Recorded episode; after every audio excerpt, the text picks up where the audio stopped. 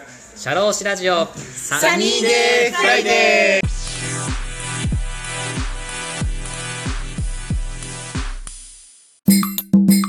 ー。次の質問なんですけど、はい。さっき僕聞きそびれてたお話というかそのコーチとして働く上での姿勢で大事にしてることな7番の質問なんですけどハッシーさんと畑中さんが働く上で大事にしてることコーチとしてなんかい生きていく姿勢みたいなところで大事にしてることをちょっと教えてもらいたいなって思うんですけどあ恵子さんからじゃあお願いします。あ私は、はい。そうですね。この仕事だからかもしれないですけど、結構自分の時間を取るようにしてるっていうかおあの、はいはい。予定をきちきち詰めないようにしてるっていう感じが一つあるかなと思って、はあはああのちょっと散歩に行ける時間とか、はいちょっとぼーっとする時間とかそういう時間をがなくならないようにしてるかな。ああそれはあれですかコーチングに生かせれるためっていうかあれですかオンオフの切り替え的な。なんというかあの、はい。やっぱり聞く仕事なので、はい。あの聞けてるかどうかっていうことがコーチングの質にすごく影響してくるなと思って。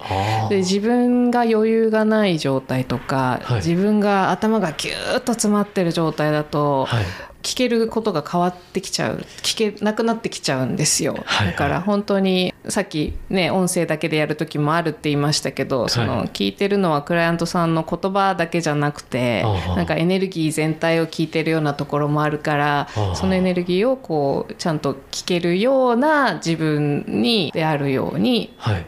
ちょっとスペースをできるだけ取るようにしていますね。こうなんかエネルギーチャージ的な感じですか？ああ本当にそうだと思います。そうだと思います。あとだから最近それもあってかな。なんかはい。パーソナルトレーニングもちょっと受け始めたりとかして結構そうん。の会社員の頃はもうなんか時間があればあるだけはい。結構ガーって仕事しちゃうみたいな感じだったりとか、そうじゃなければもうプツッと寝るみたいなはい。感じだったんですけど、はい。なんかその何もしない時間とか、はい。ちょっとぼーっとする時間みたいなのはなかったんですけど、うん、とかトレーニングもあんまなかったけどそれは今増えましたね。なんかポッドキャストで恵子さんがお仕事してサラリーマン時代の仕事の時に、うん。金曜日の仕事が終わったら完全にオフにして、うん。月曜日の仕事のために付箋貼っとかないとなんか何してるか分かんないみたいな話がなんかあったって聞いたんですけどなんかすごい。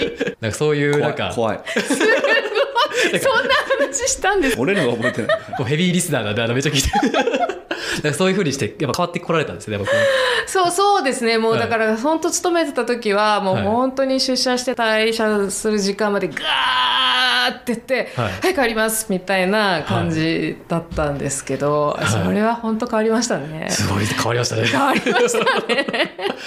ありがとうございます。ハッシーさんはどうですか？なんか意識されてることっていうか、はい、なんかあのこれコーチングって一つ面白いのは、はいはい。なんかコーチングっていうことを一つやってるんですけどね、はい。なんかキャラがこう違うじゃない？僕と稽古も。全然違いますね。全然違うじゃないですか、はい。でも同じ仕事とも言えるんですよ。はい。でだからなんか僕の一つはやっぱ全員になんか僕が役立てるって思わない方がいいなっていつも思っててコーチだから全ての人にこう相性が合うとか、はい。無理なんですよね。あだから相性が合わない人もいるわけです。あはい。僕じゃない方がいい人もいるなってすごい思うんですなんか、はい。のノリ的にとか。ああはいはい。だからなんか全員にで全員になんか合うようにこれ独立後あるあるだと思うんだけど何でしょうか。全部できるってはい。やり始めるとはい大変じゃない？なんかその。ああそうです。なんかハッシーさんがおっしゃってたのがポッドキャストで新入社員研修を受け負ったんだけど なんかなんか本当はなんだっけ？学生さんをこう景気づけたかったけど人事部がそういうキャラじゃダメだよみたいな感じ言われて。もうね、はい。だから僕本当に新入社員研修どんだけ評判悪かったかって話はいそうそう。だからそれは僕のでもキャラだからあなんかあるじゃないですかそういうちょっとしつけキャラみたいなことが新入社員研修ってすごく大事だったり、はい。あの厳しく叱るみたいな、はい。僕そういうノリないので そういうのも一つなんですけど、はい。全員にねやっぱいい顔しようと思うとこのはい。コーチングって仕事は結構大変になってくるから、はい。あそうそれであれば例えば稽古って人がいるよっていうふうに紹介したりとか、はいなんかそういう貢献の仕方もできると思うんですよね。ああ確かにそうですね。そうだからあもう全員にやっぱりいい顔しないっていうかはあ。どれだけ素で入れるかっていうのはあ。なんか結構こういう仕事してる上では大事かなって思うっていうか、はあうん。自分が素じゃないとなんか相手もね、素って出てこないんですよね。ああそれ格言ですね確かに。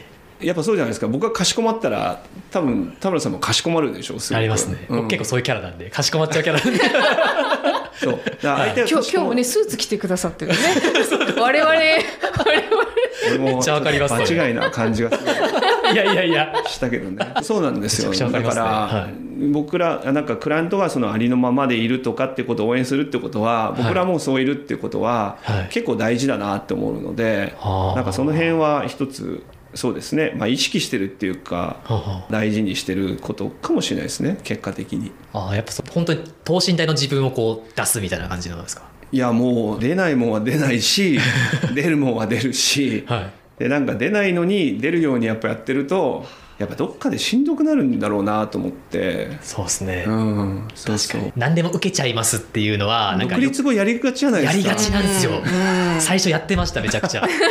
めちゃくちゃやってました。今もうだってすごいマイク力入ってきましたね、マイクの音忘れて ドンって。どんどん やってました。でもなんかそうじゃないなみたいな。そうそうそうそう。で自分がやりたい仕事でもないしみたいな。そうそうそう。なんかこれ自分じゃないなみたいな。そうそうなってました昔。いやでもねみんななるんですよ。なんかどれ着てもいや、はい。なそれもいけますけどねみたいな雰囲気を醸し出して あとでどんどんどん。いやでもそれ本当にそれをやらないのが本当大事だなと思ってあーはい。あのいやコーチングとかもね例えば一人と関わり始めると、はい。やっぱり短くても3ヶ月とかやることになるじゃないですか。でそうするとだからやっぱり必然的に自分が持てるクライアントの数っていうのがはい。こう限られてくるわけですよね。ああそうですうん、だかはい。らその時にこの人とやりたいっていう人じゃない人なんていうのそこまでその自分が盛り上がらない人と仮に受けちゃった場合にですよ、はい。後でそういう人と出会った時にね もうスペースないって話になっちゃったらすごいあ残念じゃないですか。あまた紹介されちゃったりとかそうそうそうそうそうだしななんかそういう一件一件の仕事もそうだしなんか自分に少し余裕がないと本当にやりたいものが来た時に「あやりますできます」って言えないなって思あったりします。あ確かにエネルギー吸い取られちゃいますもんね。なんかああなんか合わないそういうこともあなみたいなるのかもしれない。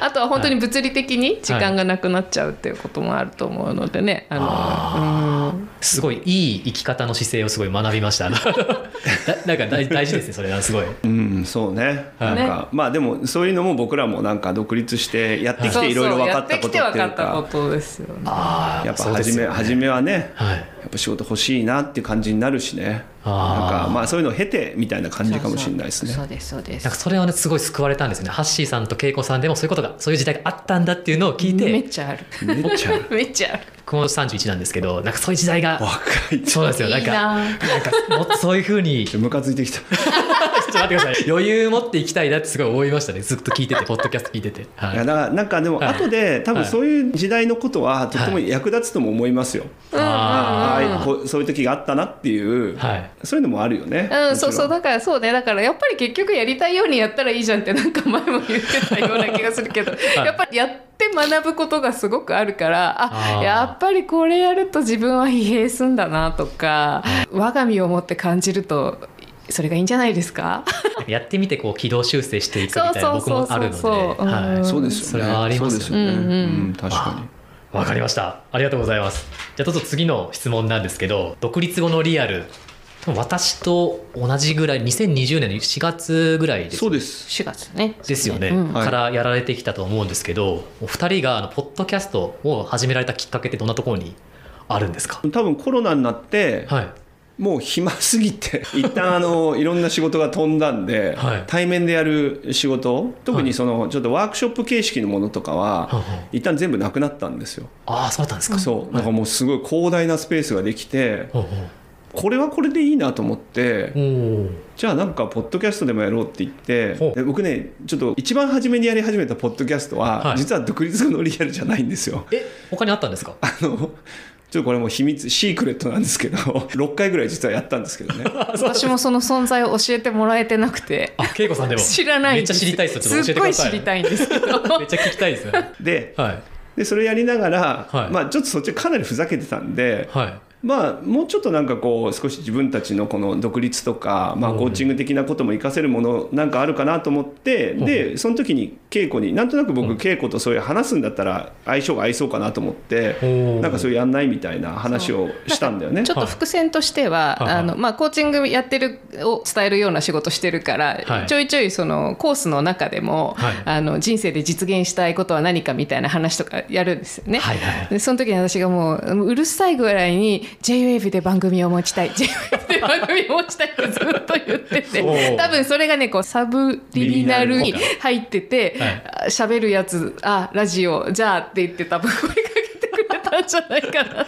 俺何じゃあまんまといやわかんない。だってこんな考えてるのし罠に引っかかったみたい。いやいやいや。いやいそれはあの JWAVE の人とつないでくれた時に初めてそれ言ってほしいな あなるほど。それでハッシーさんが結構声かけて始められたと。実際どうですか？始められて今まで今2022年1月ですけど振り返ってみてどうですか？こうポッドキャスト続けられてきて。どうですか？感想というかこんなはずじゃなかったなっていう感じは一つありますね。それはどういう意味かというと、はい。あの前は一発撮り。ああはいはい。であのアンカーで、えーすぐに配信できるし、はい。もう何も手かけないで、はい。もう本当に喋った2 3 0分だけを週1回そういう時間を取って、まあ、はい。配信しようよみたいなことでやってたんですけど、ほうほう。だんだんだんだんやっぱハマってってもうだって今この風景を見ていただければ分かるんですけどマイクはい3本でミキサーがあってみたいなそういうことになって、はい。編集にもねさっき盛り上がりましたねそうそう時間が少しかかり、はい。アートワークを作りみたいな。こんなに時間がかかるものにはい。なるとは思ってなかったですけど、まあでも結構面白くははい面白いは面白いですね。面白いですよね。なんかシーズン1とシーズン2ですよね。あの本当撮り直しなしのやつがシーズン1でそこからシーズン2になったシーズン2も確か撮り直しなしほとんど撮り直しなしで。うなんシーズン3シーズン3のねシーズン3の途中あたりか最初ぐらね。らちょっとこう編集を入れ始めたら、うん。まあ、それはそれでやっぱ面白いなっていうかおなんかこう何にもなしで本当に話してる良さもあったんですけど、はいはいなんかまあそればっかりやっててもね、はい。ちょっとなんか新しいこともやりたいなみたいななるほど。そんなノリで。だからもうはい。第1回目とか2回目とかはなんかあのはい。話の内容はまあまあいいんだけど、はもうちょっと恥ずかしくて聞けないです。ね あそうですか。もうだるい。だるいですか。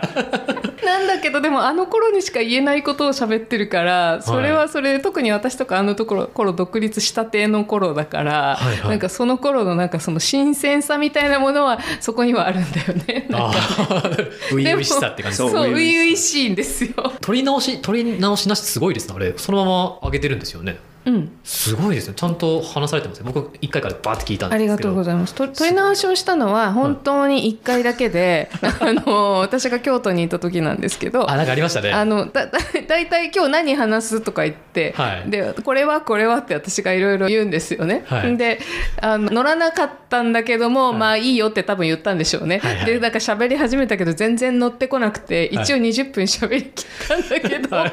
ちょっといまいちだったっていう話になってその回だけは本当なんか。本当に丸あの丸々取りり直しで。もう今日は今日はやめようみたいな。だからボツが1回だけ存在していて。でもそれ以外は基本的に台本もないし一回で。うん、今日何喋るかもその日決めてるし、おあおのーでそこに最近そのなんていうのかなちょっと切ったりとかいほうほうう編集を切ることをちょっとしてくれてるまあでもそんなに、はい。そんなに大きくは編集してないですよなんか。あ本当ですか、うん。あ、言葉のなんていうのちょっとかぶってるのとかを少し聞きやすくするとか。まあそのぐらいなんでなんか大幅に、まあ、たまに大幅にカットしてるとこもあるんですけど いらない話だなって後ですが。まあでもそういうのも分かるのも、はい。あの面白いんではい。あとちょっとねお便りとかもらうのすごい面白いですよあねめちゃくちゃ来てますよね。いやそんなに来てないですよ。い。やいやめもちもっと欲しいもっと欲しい。あ そんの。なにめちゃめちゃ来てる風に喋ってます。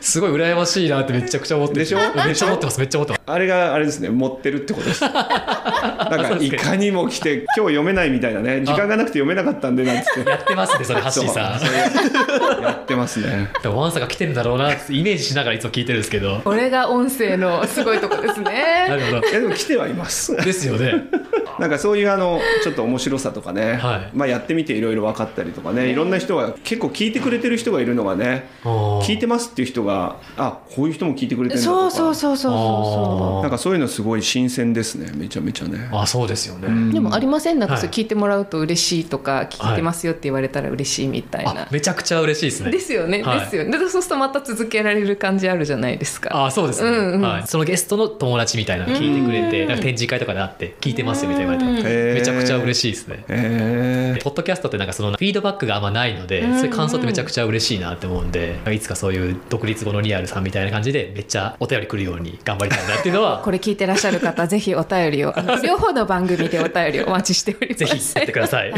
りがとうございます。じゃあ次の質問なんですけど、ポッドキャストを始められて、いつからこうなんか実感とか達成感が湧いてきましたか？60回台がですねほう、倦怠期みたいだったですよ倦怠期。はい な何があったんですか？なんかで何を話したらいいか出てこないみたいな感じになってきて、はいそうだからネタを出すのが今日何について話そうとかでもなかなか決まらないみたいな時があって、はいはい。あ大変だなっていう風な感じた時があるんですよ。なんかそのあの10回台はそういう感じではい。あこれどうなってしまうんだろうこのポッドキャストはって思ったんですけど おなんかそこを乗り越えた時に、はい。でもなんか続いてるっていう風になった時に、はいあなんかこれはすごいって思いましたね。これ夫婦の話。夫婦じゃないですよね。夫婦じゃないです それどうやって乗り越えたんですか？なんか何か何かがあって乗り越えられたんですか？あの1個は、はい。回数を呼ぶのをやめたんだよね。私あれ結構大きかったと思って。ああそれまでは毎回毎回第何回ですみたいに言って始めてたんだよね、うん。あー言って独立語のリアル第何回とか言って言ってたんですけどそれをやめたんです確か。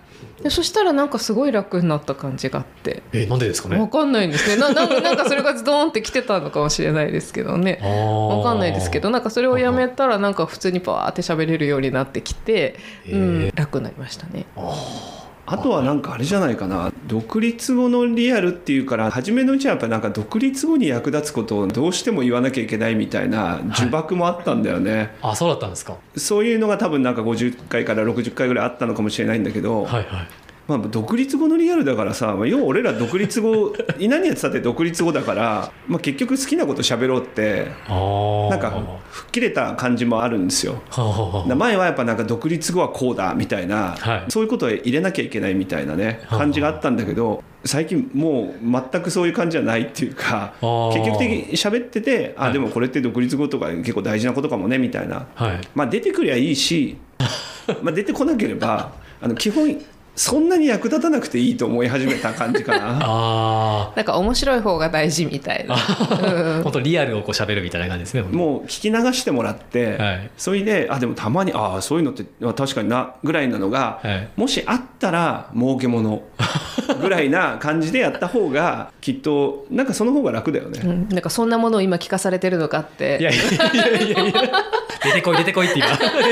そう。あなた次第ですと。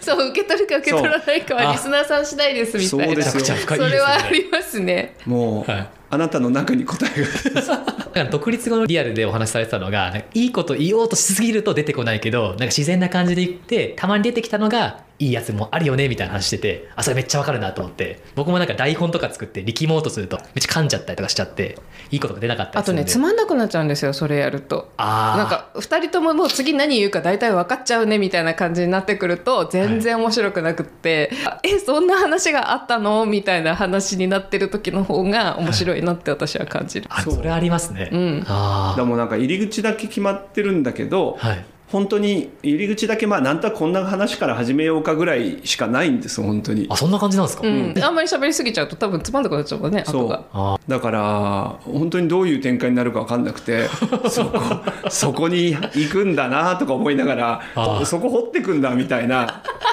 結構言ってますよお二人でもね。あそっちの方行っちゃいます今日みたいな。時間あれだけどみたいな。でもなんかそういうのがね面白いんですよ多分。確かに確かに。なんかこうノリでそっち行ってみたできるだけ場当たり的なはい会話も大事だなって思ってるんですよね。なんかその方が生き生きするっていうかアライブな感じがあるっていうか。確かにそうですね、うん、なんかそうなんですよ。なぞりすぎないように。特に僕らはそういうのがなんとなく得意な、い。そういうのが得意っていう感じなので。じゃあ本当になんかあうんな呼吸みたいな感じでこうこれ喋りたいそう。だからこれをちょっと質問振ってみるとかあんな感じでやってる感じなんですか？いやそこまでもないぐらい。そこまでもないです。もう喋りたいから入ってくるみたいな。そういうそうなんですかすごいななんか面白いですよね、まあ、でもでもなんかそれもだいぶなんか変わってきてて、はい。なんかそれこそすごく同じようになんかずっと聞いてくださってる方とかは、はい。なんかちょっと最近恵子さんの入り方が変わってきましたねみたいな。そうなんだよね。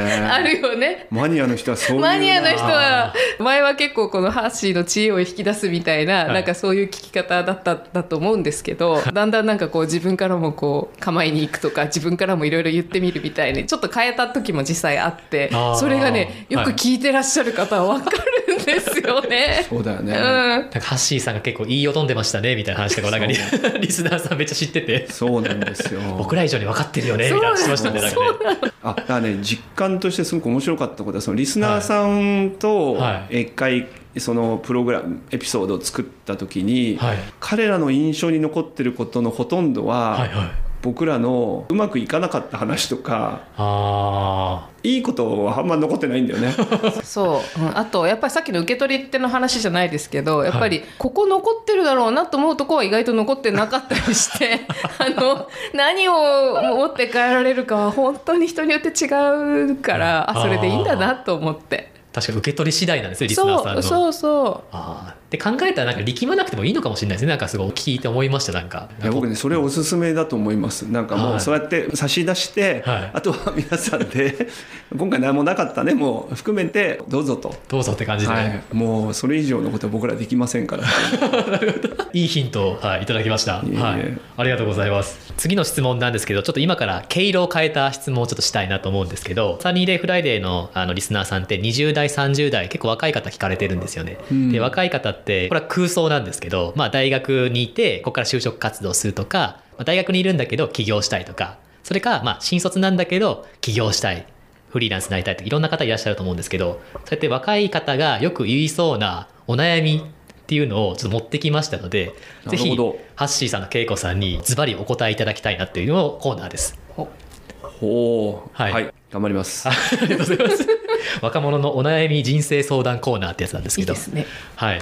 ありがとうございます。就職活動を成功させるためにはどうしたらいいですか？っていう質問。結構これ聞くんですよね。はい。僕も結構あの OB としていろいろその後輩に喋ったりするんですけど、何て答えたらいいか分かんないことがあって、そのお二方のご経験から何がいいか、どうしたらいいかっていうのをちょっとお答えいただけたらと思うんですけど。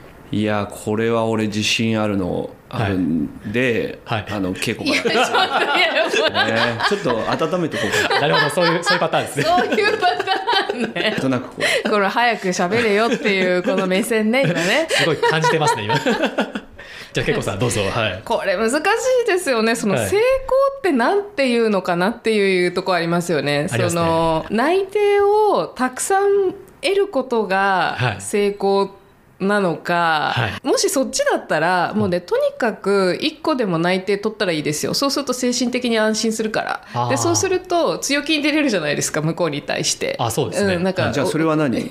しょぼい会社でも一回内定取ったけどそういうこと？わかんないけど。わかんないけど。わかわかんないけどね、うん。あの気持ち的にゆとりが出るみたいな。私私自身はなんかその内定をたくさんいただくことが評価期ではあったんですけど内定をいただくことが結構できたんですよね。でその時の自分のなんでそれが可能だったかなって思うと、はい。やっぱり最初のインターンとかで最初の一社の内定をたまたまいただいたわけですよ。でそうするとやっぱり採用活動されてる方って、はい。なんか他どっか持ってるのみたいなの聞いてくるからあー。あここ持ってますっていうふうに言うと向こうも焦ってくるじゃないですか。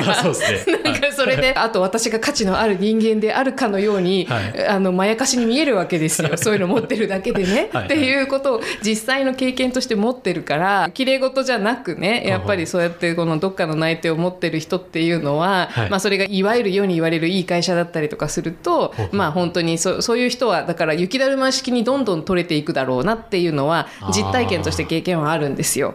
でもはい。やっぱり私はそのでもその後輩とかによく言ってたのはそのそれが成功じゃないと思うっていうか本当の成功っていうのはやっぱり自分にぴったりな会社に内定をもらうとかそこに勤めるっていうことがやっぱり一番の成功者じゃないかなというふうに思うのでやっぱりそこではね私の最初の話じゃないですけど何をやりたいかよく分かってなかったっていう状態だったのでなんかでもそこには実は本当はねもうちょっとこういうことがやってみたいんだけど、でも私には無理かなとかなんかこういう学校に行ってきたのにこの勉強してきたのにはいなんでそれを生かさない仕事の方に行っちゃうのかなみたいな風に法学部出たのにどうしてそっちみたいに世の中が見えちゃう職種もあるじゃないですか。ありますねでもそういう風にそっちにもしかして自分がうずいているのであれば、はいどこどこ学部を出たとか何を勉強してきたとかそんなものはどうでもいいので行きたい方に本当は行った方がいいっていうのを私が当時の自分にいるんだったら言いますね。あすごい大事なことですよね、うん、なんかそれで結構遠回りをしたなっていう感じはあります。うん。ありがとうございます、はい。じゃあ温めてきたハッシーさん。いかがでしょう？ねもう温まりすぎちゃって。めちゃくちゃいいこと溶けちゃったんで。溶けちゃいました。あんまないんですけど。転職のエージェントとかやってたんだよね。あそうです。人事渡ですよね。でも新卒ってなんかやっぱまた違う。いや僕一つね、はい。あのいやぶっちゃけ、はい。あんまりどうしたらっていうのはちょっとわからないんだけどそのはい。成功が何かとかってことも含めて、はい。僕らがあの今ね大学生のインターンの人とかがあの僕らの CTI に今来てるんですよ。で大学生とかはすごく大学の中で今コーチングとかをこうコーチングサークルみたいのができたりしてるとこもあるのね。あそうなんですか。そう。あ。でそういう子たちと会うと、はい。コーチングがすごく役立つんですって。でなんでかっていうとやっぱり自分が本当にどうしたいかみたいな世の中的にこうした方がいいみたいなことじゃなくて、はい。本当に自分がどうかってことはやっぱりなかなかわからないのであだから本当にちょっと別に僕らがっていう意味じゃないんだけど、はい。コーチングとか受けてみるのはすごくいいんじゃないかなと思うんですよね。でなんかそういう軸があってで受かる受かんないはもう結果だからあなんか僕はあの採用端にいたんではいすごくね、あの明確に分かったことがあるんですけどあの不採用って絶対あるんですよ。全員が受かるわけないから。中途でも新卒でも。でもその不採用には2つあってあこれなんかいい感じかもしれない。すごい。めちゃくちゃ聞きたい感じだった温めてた甲斐があるね。2つあって、はい。僕採用やってたんで分かるんですけど、はい。1つはね、はい。すごくよく分かってあ。あうちとは違うねっていうことで不採用にするケースってあるんですよ。あキャラが違うとか、あうん、でもその人のことはよく分かったってことなんですよ。あでも今は違うねとか中途なんかそういうのすごくよく分かりますよね。今のこのポジションに全員が合うわけじゃないから、はい。その人のことが要はよく分かった。あこういうことを大事にしてる人なんだなとかが分かって不採用っていうのはすごくねいいパターンなんですよ。ははちゃんと分かったから。そうですね。でもう一つは、はい。よく分かんなくて不採用なんです。ああでもよく分かんなかったら基本不採用なんですよ。あその仕事探す方の何考えてるかが分かんないとかですか？なんかよく分かんない人ってね、はい。だから生実家ね学歴とか良かったりするとああのとりあえずね上がってっちゃうんですよ。うんこいつ東大だからとかって言ってあでもあんまよく分かんないんだけど、はい。みたいな感じで昔だったらね、はい。あの上がってっちゃうんです。でも最後絶対取らないんですよよく分かんないから。やっぱ会社ねよく分かんない人を取るほどそんなに余裕はないと思うので、からなんか自分がその人は結構こういうことにこだわりあるなとかそのなんかそういうものが見えるか見えないかっていうのはすごく大事なのでなんかそういうことがやっぱちゃんとはっきりして面接に挑むとか、あで合否はまあもう結果だから、はいまあ、そこ大変なんだと思うんだけどすごく苦しんでる人たちはそこどうしたらっていうのもあるかもしれないんだけどやっぱりそのなんか軸とか自分はこれは本当にこうしたいと思ってるんだっていうのがはっきりしてるっていうのは仮に落ちたとしてもなんか次につながるなっていうかそういう感じはあるんじゃない？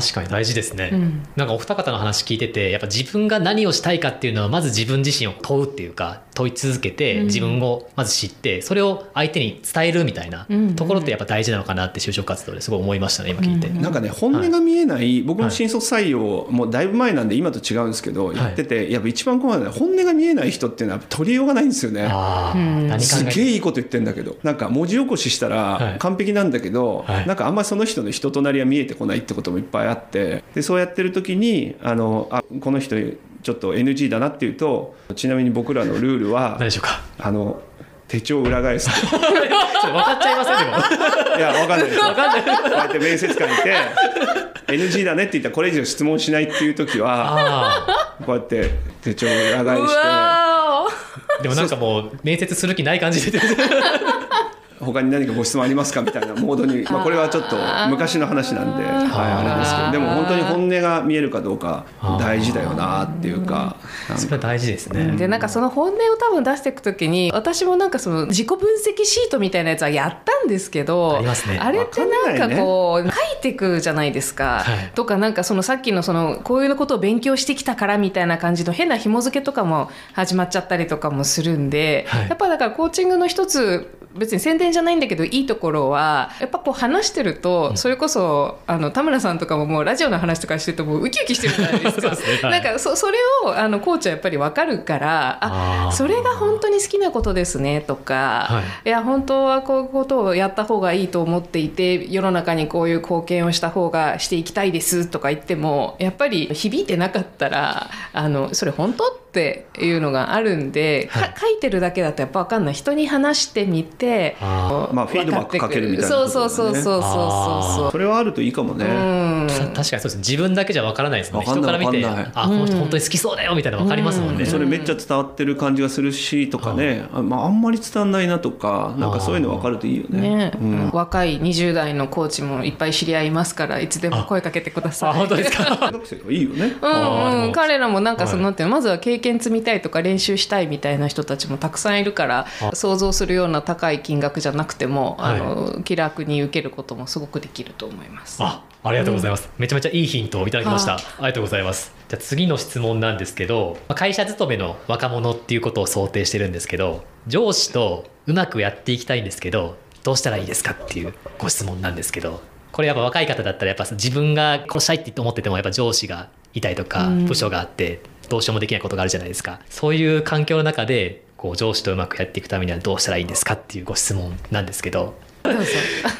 これはなんかでもあれだよね、はい。はい。パラドックスだよね。なんかね。あ僕すごいね、はこのことについて思うのは、はい。ちょっと元も子もないけど、はい。なんか辞める選択肢がやっぱあった方がいいなって思うんですよね。なんか辞める選択肢がなく上司とうまくやっていくっていうのは、はい。なんか結局上司のこと従う以外ないじゃないもですね。う。まあそれちょっと全ての人に役立つかわかんないけどはい。なんか会社でね活躍してる人とかってどういう人かって見ていくとやっぱね辞める選択肢がある人なんですよ。あそうなんですか。だから戦えるし上司戦うっていうか本音で例えば言うとかまあでもこれ言っちゃったらなんか厳しくなるよなって思うと、はい。まあ、そういうのをうまくやるっていうことだったらは多分そうした方がいいと思うんだけどはい。もうちょっとこう自分のやりたいことを持ちながらあの上司とうまくやるっていう意味では多分辞める選択肢を持ってるのがいいんじゃないかな。その方がちゃんと対等にできるんじゃないかなっていうなんかその選択肢がないとやっぱ厳しいよなっていつも思うんで。あ僕はもう転職とかいっぱいできたりとかした方がいいと思ってる人なんで。あ辞めることは持っといた方がいいと思うな、うん。確かにそうですね、うん。あのハッシーさんのキーワードとしてあるのが対等であることっていうのがすごい大事にされてるよくご存知で。レイルっておっしゃってて今す。ごいそれは大切す。げえ恥ずかしいんだけど もうなんか全裸でいるみたいな。声で声で喋ってるってそういうことだ。あ。そこにほくろ上げれますよね いやでもね本当それは大事だなっていうかだからなんか本音でやり取りできたりできるなっていうかだってねもう最後まで入れるわけでもないじゃない？会社にもう終身雇用みたいな話は本当にもうさもう本当に全くの幻想になってきたわけであそういう意味でやっぱ会社辞めるっていう選択肢を持ちながらあやっていくことが社内でうまくやっていくことにもつながるんじゃないかなっていうのがあの僕の本音です。ああ、でもすごい大事なことですよね、うん。ありがとうございます。恵子さんはいかがですか？私はですね今はい。何があるかなと思い出しながら聞いてたんですけど発信の、自分が上司だった時の課長までやってたんですけどあ課長だった時のことを思い出すとね、はいはいあの寂しいんですよ課長って。あそうなんですか、うん、やっぱり課長代理と課長はやっぱりだいぶ違くてみんなの先輩だったところから本当に権限持っちゃうっていうか評価権とか持ち始めるとやっぱりそこにすごい溝ができるわけ。ああのこっちは降りていきたいんだけど、はい向こうがそうさせない感じもあるじゃない？なんかあー。あまあ課長課長みたいな感じになったりとかするから。はい。だからなんかこう寂しいんですよ。で上司もね。うん、そうとか、なんかみんな最近クールだしなんか「はい。おはよう」とか言って言っても「はい。おはようございます」みたいな感じで別になんか目見てもらえないとか「あのおはようございます」ってこう目を見て返してもらえたりとか、は少し上司にも興味を持ってもらってああの結局人は好きになってくれた人のことを好きになるわけですよ。うんだからなんかこうあの上司うぜえなって思ったらこっちも本当は仲良くしたいんだけど、どう接していいか分かんないわけですよ。はあであんま近寄ってるってもなんか思春期のし少年に中学生に触るお母さんみたいになっちゃって難しいじゃないですか。分かんないけど。あ上司のことにもうちょっとこう興味を持ってみるとか目を見て話すとか、はい。まあちょっとこの人にもちょっといいところあるんじゃないかなとか仲良くなろうって思ってくれたら、はい。多分上司の人も最初は照れてるかもしれないけど、はい。本当はすごい嬉しいはずであそうですね。で彼とか彼女の言うことはもうちょっと聞こうっていう気持ちになると思う。とりあえず寄り添う感じなんですね。上司な何が好きなのかなみたいな感じでちょっとなんか興味を持つとかなんかそあのー。役割で見るっていうよりも人間としてこう興味を部下の人もメンバーの人もそういうふうに見てもらえると、はい。うん。ね、上司が部下を部下で見るっていうのはいまいちだっていうのもよよく言われてるけど、はい。結構その部下の人たちも上司だって見てるから。上司だって見るんじゃなくて一人の人間だっていう風にはい。して見て接してもらえると嬉しいだろうなって思ったりしますね。確かにそうですね。なんか溝がなくなるというか、うん、そうそうそうそう。一対一の付き合いみたいな。そうそうそう。結構論調とかも上司に厳しいじゃないですか。これをやるとパワハラになるとか、あれを言っちゃダメだとか。最近厳しいですね。ねなんだけど結構部下の方々からやれることもたくさんあるはずで、ね。うん、そこは私はすごくね対等というからにはやっぱり自分も上がっていかないといけないっていうか。ああ確かにそうですね、ん。目線を一緒に並べていくっていうので、まあ、優しくしてあげてください。課長からのメッセージ。はい。わかりました。ありがとうございます。あの今後のお仕事の野望や目標を教えていただきたいんですけどもポッドキャスト独立後のリアルだけじゃなくてもいいですしハッシーさん恵子さん一人の人間としての目標でも何でもいいんですけど野望や目標を教えていただきたいんですけど、はい、ないですね。なんか野望や目標はないんで。あの 本当？本ないな当実はなんかポッドキャストアワードでなんとか賞になるとか。さそれは聞いてないですよ僕は。そういうないの？僕はだからもう今今何を一生懸命やってるかというと何でしょうか？遊びと仕事をはい。できるだけ曖昧にしていくっていうことを、はい。あの日々精進してるっていうことなので。なんかそれが目標っていうか方向性かな？野望野望なまあポッドキャストもうちょっと盛り上がったらいいなとは思うけどなんかそういう感じでもないな。まあ、とにかくなんか仕事と遊びの境目をなくすことを全力で頑張ってますんで、あはい、今日だからこれ仕事かなとか思いながら。ね。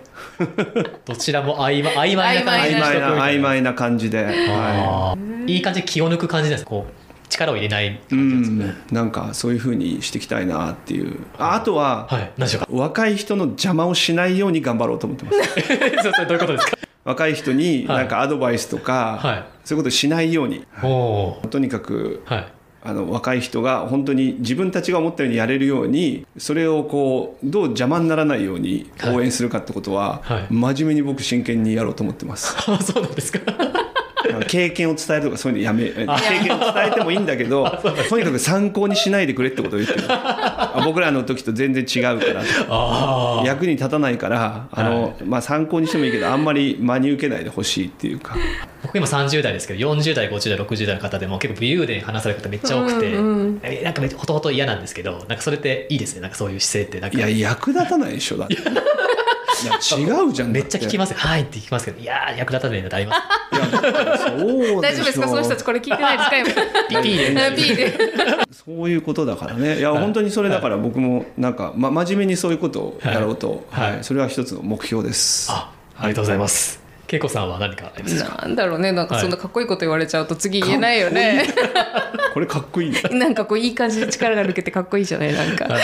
私はなんだろうな、なんか最近こうこうやってね今日もこの田村さんとお会いしたりとか、はい。自分の人生の中で結構ビジネス文脈ではいろんな人と話してきていろんな業界のお話も聞いてきたんですけどなんかまたそうじゃない世界にこうやって出会えてるのが結構楽しくて、うん。うんうんなんか他のポッドキャストでお邪お邪魔してみるとかもっとクリエイティブな仕仕事されている方ともっともっとつながってみるとか、ほうん、なんかこう今まで自分が見てこなかったそれこそエンターテインメントとかなんかそういろんな方向の人ともっともっと出会っていきたいなみたいな。あ、うーん、それがこのポッドキャストとかコーチングとかを通じて出会っていけたらなおいいなって思ってますね。ああいいですね。なんかあの恵子さんがおっしゃってたのがこのポッドキャストの機器を買ったら、うん。なんか新しい方にもどんどん増えていくんじゃないかみたいな出会いが増えるみたいな話しましたけど、つながっていきそうなに行きそうな感じがしますねうん、俺もそれが目標に。なんかそれ 乗っかいや、っていいなと思って。いい？いろんな人との出会いがねつながっていきそうまあ、今日とかだからいいよね。いいよねこれすごい楽しいもん面白すごい楽しいね。あ僕もめちゃめちゃ楽しいです ありがとうございます。はい、あとそうそう宣伝だけしてもいい？あどうぞどうぞ。うん、コーチングなんか私たちがコーチングするっていうわけじゃないにしてもなんかはい結構その学んでいらっしゃる方々がコーチングを提供したいってすごく熱がある方がたくさんいるので、はい。ぜひ今日の話とかを聞いてやってみようかなって思ったらあの、はいコーチを探すっていうのでね検索していただいたりとか CTI だね。そうだね CTI で。PTI コーチングでいろいろこう興味ある人はね情報を見ていただくと受ける体験もできるかもしれないし、そうですね。学ぶっていうことも検討できるかもしれないし、はい、なのであの CTI ジャパンっていうところで、はい。あの私たちコースもリードしているのであの本当にこういうふうに喋りながら、はい。2人で掛け合いしながらあのコーチングを学んでいくっていうことをやっているのでめちゃくちゃ楽しいのでよかったらいらしてください。はい。すごいお二方が伝わってくるなんかはい。収録だったんで、ぜひリスナーさんもコーチングを受けに来られるんじゃないかと思います。はい 本日はありがとうございました、はい。収録にお付き合いいただきまして、はい。どうですか？今日の収録の振り返りというかあの思った感想とかをお聞かせいただけたらと思うんですけど、はい。い、や楽しかったです。あ本当ですか、はい。なんかねだんだん馴染んでくる感じも面白かったね。あそうですね。ちょっとこう緊張した感じから始まったけど。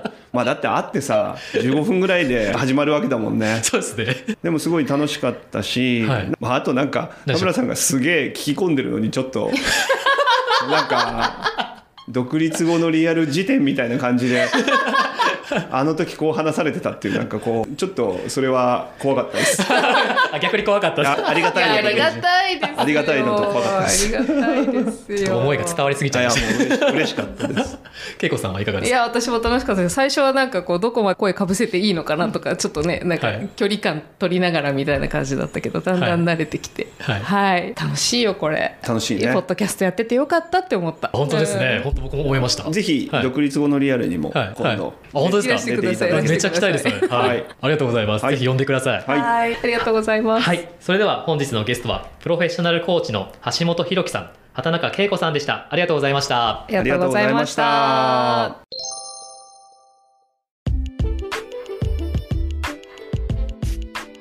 シャローシラジオサニーデイフライデー DJ の田村陽太でした。